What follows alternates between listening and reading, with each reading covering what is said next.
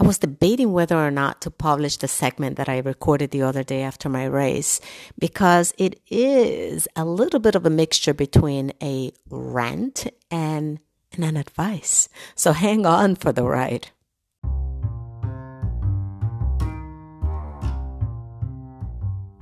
Hello, everyone. Servus from Germany. My name is Judelki Escorbores, and I welcome you to this episode of Running and Fabulous, a podcast created to ignite and empower new and amateur runners to hit the road and push themselves to the very next level.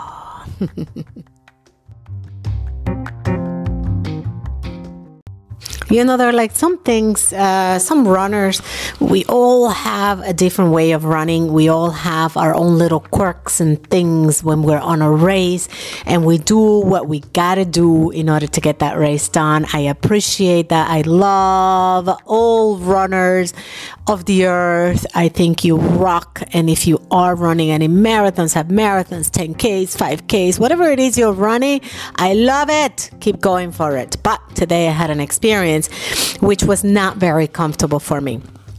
And that is, I normally, when I'm running and especially trail run, there's really nobody to cheer you along the way. You are pretty much on your own. And if you have a certain pace that no one else has, you really are pretty much on your own. And uh, there were people sparse around me. You know, I, um, I, uh, just everybody kind of find their rhythm and enjoy their run and they keep at it, right? And sometimes it happens that you find somebody that has your pace and you keep with this person you keep with this person and sometimes it gets even funny because you motivate each other and you go like yeah come on come on come on catch up to me you know? But today i had a situation where there was a person that was pegged onto me. He pegged onto me to keep on my pace and the trouble was that his style of running was uh, heavy breathing so you see, uh, there are some runners that you hear them. You know, you hear them coming and they and they breathe like this. it's, it's like a manner of pacing themselves, right? It's their own like you know metronome so they keep they keep the pace they keep the pace and they keep it with this breath which is generally very loud. And that's like all right if you're on your own you're finding your rhythm you're passing people you're letting people go. But if you're pegging to somebody this is extremely disturbing you know because every runner whether you breathe loud or whether you breathe uh, very uh, you know low every runner is listening to his or her breath.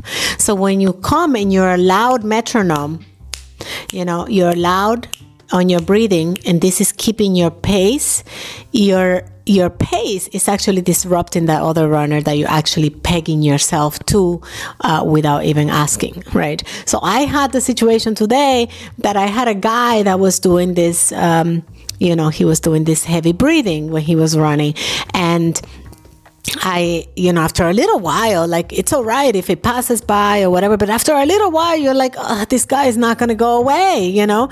So basically, instead of me hearing the beautiful sound of the wind telling me in the ears that I rock, you're going to get this race, you're going to rock it, you're going to be awesome, I hear this guy's pace, you know?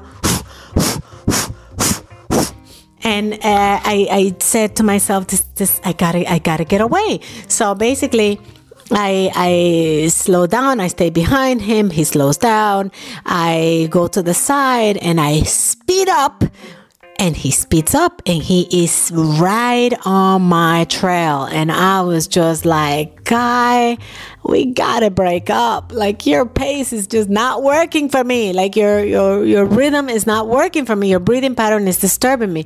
And like he didn't get that right? So basically what I did is that I um, uh, I slowed down. Like I at one point I speed up to like 450 per kilometer. I looked at my at my watch and I'm thinking this is not what I want to be doing in the middle of the race.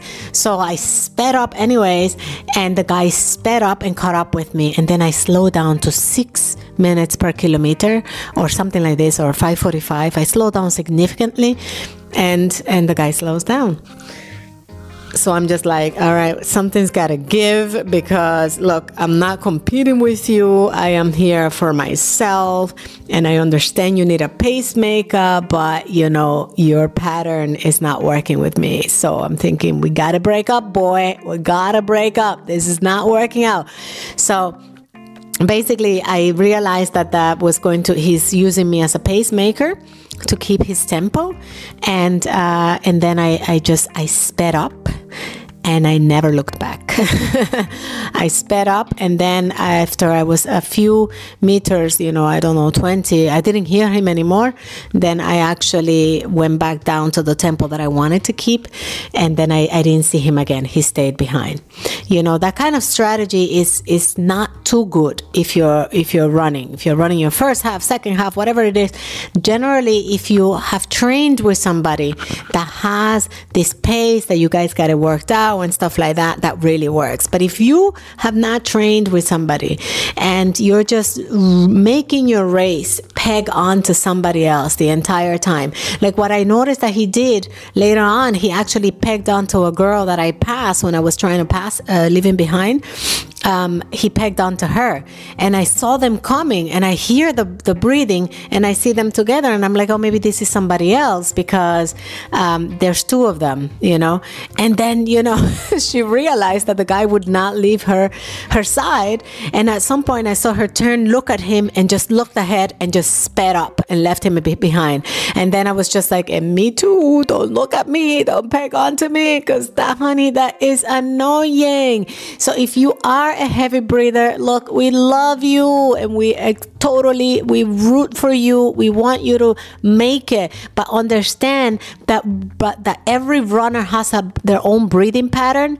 We listen to our body and our breathing pattern in order to make our goals. When you're running alone, when you're testing things out and whatever thing, you find your rhythm and that's the one that you use when you are racing. Actually, not really the, the comfortable rhythm, but the one that you push yourself up a notch because by racing, you always kind of want to do better than when you're doing normal training.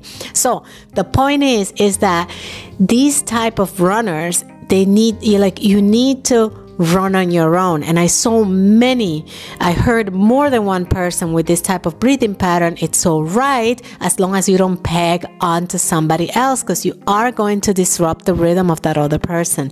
So I don't want to bash on you. You know, I love you. You're a runner. You're in my team. But, honey, let's think about the other runners as well. And um, yeah, eventually I kind of left the guy in the dust. I never saw him again. I have no idea what time he got. But these type of strategies don't generally work too much because when you have uh, you peg onto a pacemaker that you don't know what their time is, uh, what happens is that you um, you may exhaust your energy on the way because that's not your rhythm, right? You may uh, not really make it. In the marathons, for example, they are official pacemakers. So when I say I've trained for 345 then I'm going to be pegging myself to that pacemaker. So that means that I'm going to be running around this pacemaker so that I make my goal. But they are trained to run 345, right? Or whatever pace. I'm saying 345 because that's what I trained for Berlin last year. But anyway, so they are pegged to run at that race. And when you know that they are the official pacemakers, you know that you can rely on this person to actually lead you to your end goal with that pace that you yourself also trained for. But when you are like picking random people on a race, you don't know like what they trained for, you don't know what their goals are, and you're just kind of like an orphan light uh, hanging on to anything that comes your way.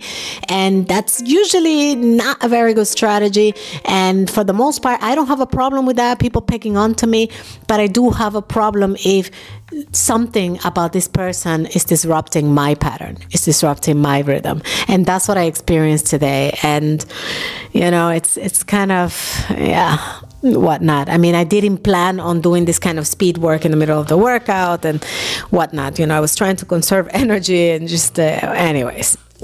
It's done, my friends. It's done. It's over. We are finished. First half marathon of the year is complete. Mission complete.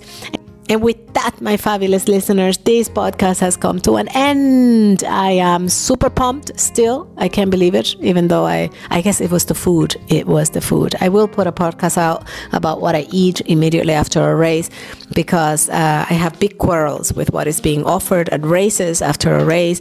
And I will just put a podcast on the side, just talk about food because I think it's important that you know about that. But this podcast is already too long. So I'm going to say goodbye. And if you want to keep in touch, you can find me on Facebook at Judelki Escorbores. I am the only Judelki Escorbores you will find. And if you want to get really annoyed or get inspired, whichever one you want, I posted today about every five minutes uh, uh, what was going on on the race, in and outside of the race. And uh, you can go check it out. Judelki Escorbores at Facebook, or we can link up on Instagram, and that is at Running and Fabulous. Have a schönen, schönen Tag, and hasta la vista, mm, baby. Ciao.